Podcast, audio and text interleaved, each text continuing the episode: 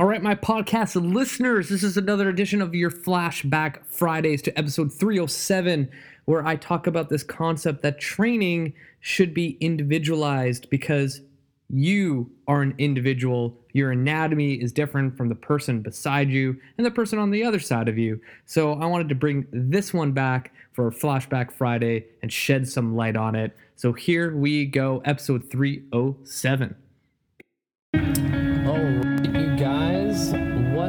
Up? It is Saturday, and I am pumped to get this episode going. I feel like today is going to be a good rant day. You know, it's one of those days where it's sunny. I've have all my thoughts put together, and I just feel like this is going to be a good rant. You know, um, let's talk about this idea of how your body is so different from the person beside you right now in the car as you listen to this, or the person beside you at the gym that you go to on your own, and the person that's beside you at work every single day. Knowing this, it would make sense that the program you're following or the exercises you're doing that you are copying from somebody else, it would just make sense that you would have a individualized approach to your training. So my big thing is that you know, yeah, you can go online and download a program from bodybuilding.com or T Nation or whatever resource, men's health, women's health, the blog by Gwyneth Paltrow, whatever the fuck you find your workouts on, and do them. To a certain extent, you will find progress, but then you'll end up in a plateau, meaning your progress is stalled, and something doesn't feel right, aka your shoulder's sore, your low back hurts, your hip is pinching, or something. All these cookie cutter kind of programs for the most part can work for the average person that might have a higher pain tolerance or just naturally moves really well. But for the probably 80 to 90% of everyone else out there, having a specifically designed program for your body's anatomy is going to be huge. And I've seen this so many times. So, an example of this is at the gym that I train out of, we have a huge membership base that follows more or less a cookie cutter program, but they are designed by all of our coaches, and we do our best to kind of like cover all bases. But again, like you can only go so far when you're trying to appeal to, you know, everyone, every type of body out there.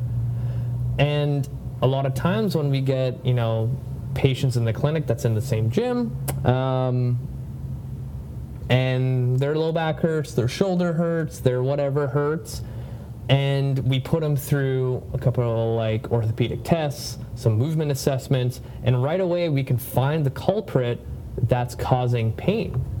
Just like my shoulder episode the other week, talking about if you don't have enough mobility overhead, and now you go into a gym and there's overhead pressing, you're just feeding into the fire of shit that's eventually going to get to a point of injury or at least soreness, or it's not going to feel good.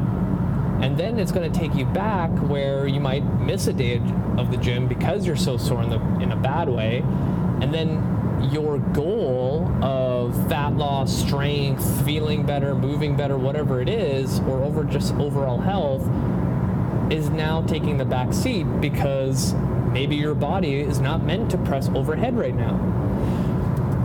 The moment we supplement a few changes to a cookie cutter program that makes it a little bit more specific to the person that we see in the clinic, or as I see as a client getting an assessment done, there's a drastic change.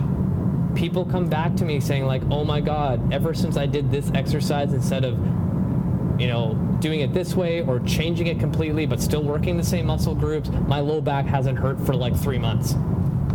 You know what I mean? Like if you know that you're shorter than the person beside you that's like six foot and you're five foot five, and you both have back squats, the biomechanics of that lift is going to be completely different than the person beside you and yourself, right? Like, just think about the dimensions of your body. Think about the length of your femur bone. Think about the length of your torso. Like, all those things come into play. Now imagine on top of that, you have mobility restrictions. Maybe you've had a previous injury. Maybe you've had a car accident. Maybe you're a person that rolls their ankles all the freaking time and you have no mobility in your ankles. And then you go to squat and it's like you're crumbling down with a bunch of weight on your back. I can't stress enough how important it is to get assessed and then have some like feedback on what you need to be doing in order to progress, right? I get this all the time where I assess somebody, they have low back pain or hip pain or weird stuff, and then I figure out that they shouldn't be deadlifting off the floor because they don't have the prerequisites. And then I ask them, What are you doing for deadlifts? They're like, I'm deadlifting off the floor. And I'm like, How does it feel? Not that great. and most likely they get to a point where their back gets really, really sore or um, they stay away from it, or they go through the pain and they're not, you know, progressing, they've plateaued. And as simple as like elevating the deadlift eliminates that, right? So, say you elevated your deadlift by 12 inches off the floor, those last 12 inches that require all those prerequisites of spinal stability, core stability, that mobility to get down there are eliminated. Now your body can actually function the way it should. It can now lift the weight pain free. It's going to feel super light now based on reducing the distance. And now that you have the prerequisites to do that lift and that range of motion, you are able to now load it, meaning you're going to get stronger, meaning you're going to be able to build more strength, build more muscle, burn more fat, and do that for a longer period of time compared to going off the floor, constantly aggravating whatever you're aggravating, and stopping and not seeing the progression you want. Now think about that was just one example about the low back and deadlifting. Now think about other exercises that may be hindering your progress, right? It's always such small changes. And it's not like rocket science. When I work with patients and clients every day that go into a group setting or work out on their own and I change small little things like that, huge, huge difference. And it's this is where the level of coaching comes from. And, you know, yeah, a lot of people can assess you, but do they really understand the biomechanics of your body? Do they really understand why you have less internal rotation on your left hip compared to your right? Do they really know what that means when you squat, lunge, and deadlift, and possibly even have an influence on your overhead mobility or anything else? Like, this is the stuff that you need to know. And I always say this to people nowadays. It's like, we probably know, and I think I've already said this on my show, we probably know more about our cars than our own bodies. Like, that's like absurd to me. Like, we live in these bodies every single day. And then if we take it to one, uh, one step further, where we're actually going to put it through vigorous exercise, where we're loading patterns when we don't usually load them, then like that's kind of scary to me if we're not doing it the right way. Man, this is getting me going. Um, so, highly, highly, highly recommend you get an assessment done by like some sort of chiro physio that has an exercise background, a sports medicine background that really understands exercise to give you suggestions of what you should and should not do and say you really want to press overhead because it's badass, but you don't have the shoulder mobility, then you should have an answer and plan of how to get there without effing your shit up. So, long story short, I've seen this over and over and over again, and even having online clients where they've been with other online coaches. And I ask them, like, oh, did they put you through an assessment? And they're like, no. So I've even had, you know, online clients where they're like, I never knew coaches could do assessments. I'm like, fuck, these people out there online that train people online and in person too, they get a client, they don't see how they move, and somehow they're going to put a program together for you, and you're supposed to follow it. Like, that makes no sense.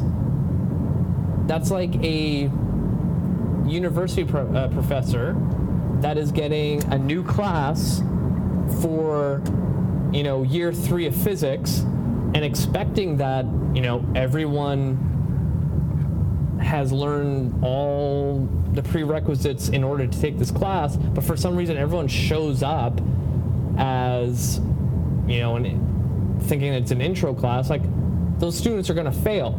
Like you're letting your client fail if you don't assess them. Right? I pride myself that I have clients have been with me for eight years and not once have ever stopped because of pain or haven't stopped because you know an exercise hurt them in my workout it's all because I put them through a thorough assessment and I know what they should and should not be doing. Now, there are exceptions to the rule where I do get clients that already have previous injuries that are pretty complex and they're seeing a medical professional in conjunction with me. Yes, there's ups and downs, but for the average person that's not crippled, um, they do really, really well when it comes to a well designed program. So if I can leave this episode with you with one message is if you have a coach right now, did they ever assess your movement and put you through any kind of assessment before they started training? If the answer is no, you got to start considering looking for a new coach or having the tough conversation with them. Be like, why haven't you put me through an assessment? How do you know that these exercises are good for me?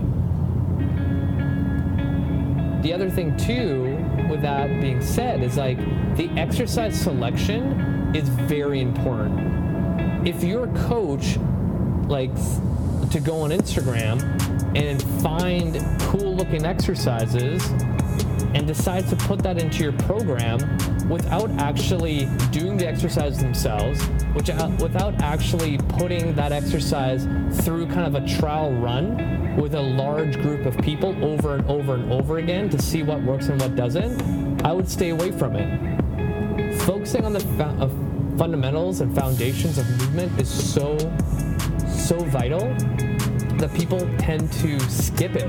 Like if you look at people like Mike Boyle that I've had on my show, the reason I follow the way he trains is that he's been doing it for like 30 to 40 years with large amounts of athletes and general population people and the exercises that he chooses has been put through the test year after year decade after decade and people have been moving and feeling better and getting stronger with these. So I know that the exercises that I choose from their list that they've done with their clientele works compared to going on Instagram and a coach, you know, coming up with a new exercise because it looks cool doesn't really have the same, you know, um,